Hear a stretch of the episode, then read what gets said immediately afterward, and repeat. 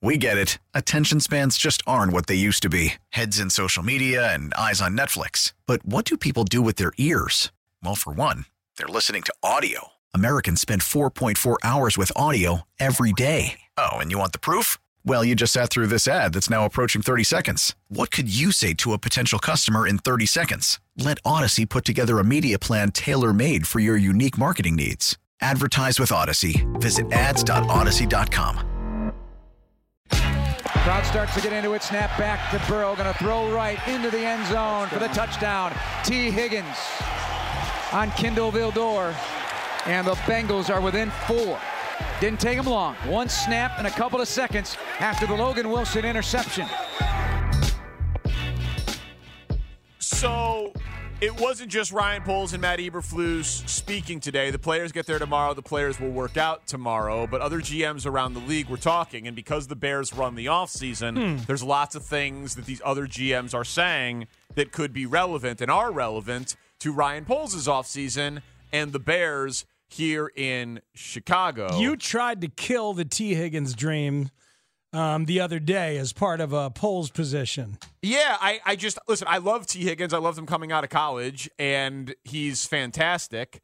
Uh, I would love the Bears to have him. I don't think they're in a position to trade extreme draft capital and pay him yet because they have so so many pieces away. But in a vacuum, sure, I'd love him to be on the Bears. But I don't think they're trading him to anybody. They're in their championship window, and it's such a premium position, and he's so good. And their whole team is built around being one of the best offenses in the league. Yep. And Burrow, I think, is going to take a creative contract, like Ja'Marr Chase said. I don't think it's happening. And their director of player personnel, Duke Tobin, uh, who is the son of Bill Tobin, the nephew of Vince Tobin, now in charge in Cincy. I think he agrees with you. So he addressed it today. Uh, no, no. I'm not in the business of making other teams better. I'm in the business of making the Cincinnati Bengals better. And so trading Tee Higgins is not on my mind. That's their problem. They want a receiver. Go find your own. You know, in, in my my opinion, you know, Tee Higgins is a good piece for the Cincinnati Bengals. So the trade stuff is a little ridiculous right now. There was. Obviously, he's up for a deal. Jalen Hurts, Lamar, the deals this offseason. How close do you think kind of have to study the landscape?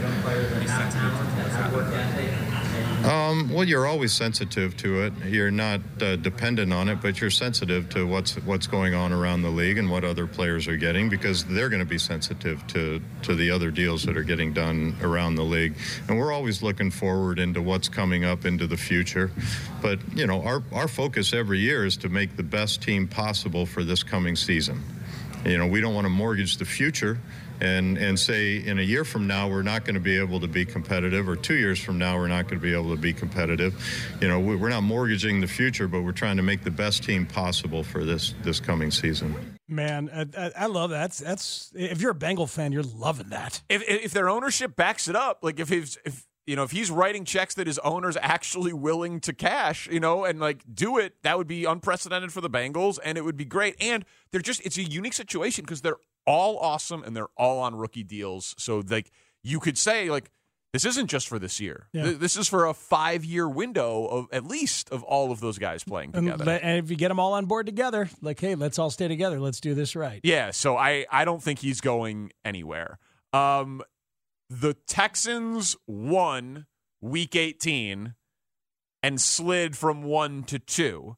In theory that should complicate things down in Houston. Nick Caserio, their general manager, was asked about that in the context of what the Bears are going to do with the number 1 overall pick. Yeah, I think we're focused on the Texans. We're not necessarily worried about what other teams around us are doing. I mean, you're cognizant of that, but ultimately you have to be prepared to pick wherever you're going to pick and then be prepared to pick whatever player. So I'd say most teams, again, not to generalize here, but most teams, wherever they pick, you probably have three or four guys that you would feel comfortable taking. So if a team is in front of you and you're only talking about one player, well, that's going to leave two or three other players. So you're either comfortable with that group of players or you're not. So again, you can't really get too caught up in what other teams are doing. Just try to make decisions that you feel are best for your team and your situation.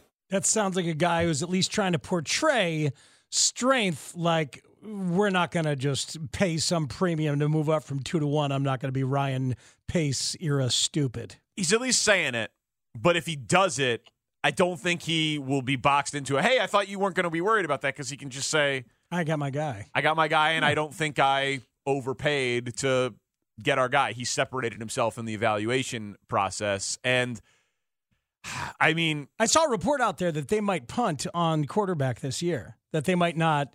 And so I don't that know if that strikes means, me as crazy. I know if, if that means they would trade down and out and offer themselves uh, offer themselves up, but they've got so many needs that you know they'd try to get in it for next year. Do they already have an extra first next year I don't know. from the from the trade? I don't think so. But but like I that would be a that would be very bold because you were the worst team this year. You ended up with the second pick. There's all these quarterbacks at the top. You badly need a quarterback. I feel like if they traded down to just like roll the dice again for next year with Caleb Williams and that draft class, you're just you're running a huge risk there. That strikes me as a bad idea. Looks like they still have Cleveland's first next year. So they Yeah. so they got so they still have Cleveland's first. So- okay. so So, they, they have- already have two firsts next year. they could get a good player and basically tank and get a better quarterback, but we- people are saying next year. Right. Yeah, so if they so right, if they took Will Anderson or Jalen Carter and feel like we'll be bad again, it's just a lot to put your fans through. That's I mean they they, they were the worst team in football Yep. all year until the last week of the season where they became the second worst team in football. Yeah. So to do it again and bank on not you know accidentally finding your way, new coach bump, whatever, Uh-huh. into being a six win team. Yes, you have the extra first round pick. You could trade up, but teams aren't going to be trading out of the number one pick next year. And then Aaron Rodgers didn't do McAfee today, as far as I know. Yeah, no, we would have seen. Which is interesting. Uh, but his GM talked. Brian Gutekunst talked. And he mentioned where he is or is not at with Aaron Rodgers. Really, no updates. You know, again, I think, uh, like I was talking earlier, um, haven't had the conversations that we need to have yet. So, really, really no update. Um, but looking forward here to being in Indy and, and, and look at these prospects and trying to help this football team. Who initiates when those conversations will take place with Aaron? Yeah, there's been some contact back and forth. Um, obviously, he's, he's had some things on his plate, uh, but hopefully those things will happen soon. Do you want him back as the quarterback of the Packers? Yeah, I think you know th- those discussions have to happen and making sure that it's the right fit. But um, obviously, we know the kind of player that Aaron is, and um, you know once we had those conversations, we'll, we'll be able to move forward. We'll have more to say. The sat uh, down with Aaron at, at the end of the season. I mean, what was that talk like after the last? It was a great conversation. It was really just about the season and kind of the things that uh, that happened that uh, went right, went wrong, and um, just more more about the season than it was anything moving forward. after you, the uh, season, when you had your press conference, I think it was 18. The first 18 questions were about Aaron or the quarterback position. Today, I think it's 22 with these folks, and here we are talking about the same thing. Do you have fatigue about this in the offseason, the quarterback situation? No, I think it's it's part of my job, you know. So, and this is obviously a big topic that uh, our fans and, and people want to know about. So, it's um, it really, you know, at the same time, certainly there'll be other discussions we'd love to have, but um, it, it doesn't fatigue me. It's just um, uh, it's been pretty constant for a long time now. As you go through the calculus of this decision, uh, the two factors of last season being disappointing and Jordan being, as in your words, ready to play, how much do those two things weigh into your decision making? I think everything's a part of it, you know. Um, I think we're constantly evaluating where we are as a football team and what's best for the Green Bay Packers. I mean, those are daily conversations. So, um, again, um, we'll move forward and have conversations um, as we go, and, and there'll be a, a point, obviously, yeah, you know, here soon we're going to have to make some decisions and move forward. Is Jordan good? How does uh, the, the waiting on the decision from Aaron, how does it affect your process and kind of maybe delay you? And how, I guess, how do you um, kind of rationalize that? You know, it's really we're going uh, forward as usual. You know, we've gone through our free agency meetings or our draft process, um, so we're, we're you know continuing to move forward, evaluating and getting ready to build you know this football team. And um, so, really, I don't think it's um, it's really any different than, than any other year. Is this a hypothetical, or is Jordan Love ready to be an NFL starting quarterback? Yeah, I think he's ready to play, and I think he's ready to be an NFL starting quarterback. It sounds like there's already conversations going on that aren't involving me, which are interesting. yeah, it's because they're running a football team, Aaron. He sounds like a man who is held hostage by his $60 million awesome quarterback. Yeah, he's completely and utterly held hostage. And I, I and having read the quote and then hearing the Jordan Love part at the end, there's definitely part of him that's like, all right, let's just go. I think the majority of him. I believe the reports that they're tired of him. Yeah, they're tired of him. We will put a bow on this thing. Parkins and Spiegel next on the score. We get it. Attention spans just aren't what they used to be heads in social media and eyes on Netflix. But what do people do with their ears?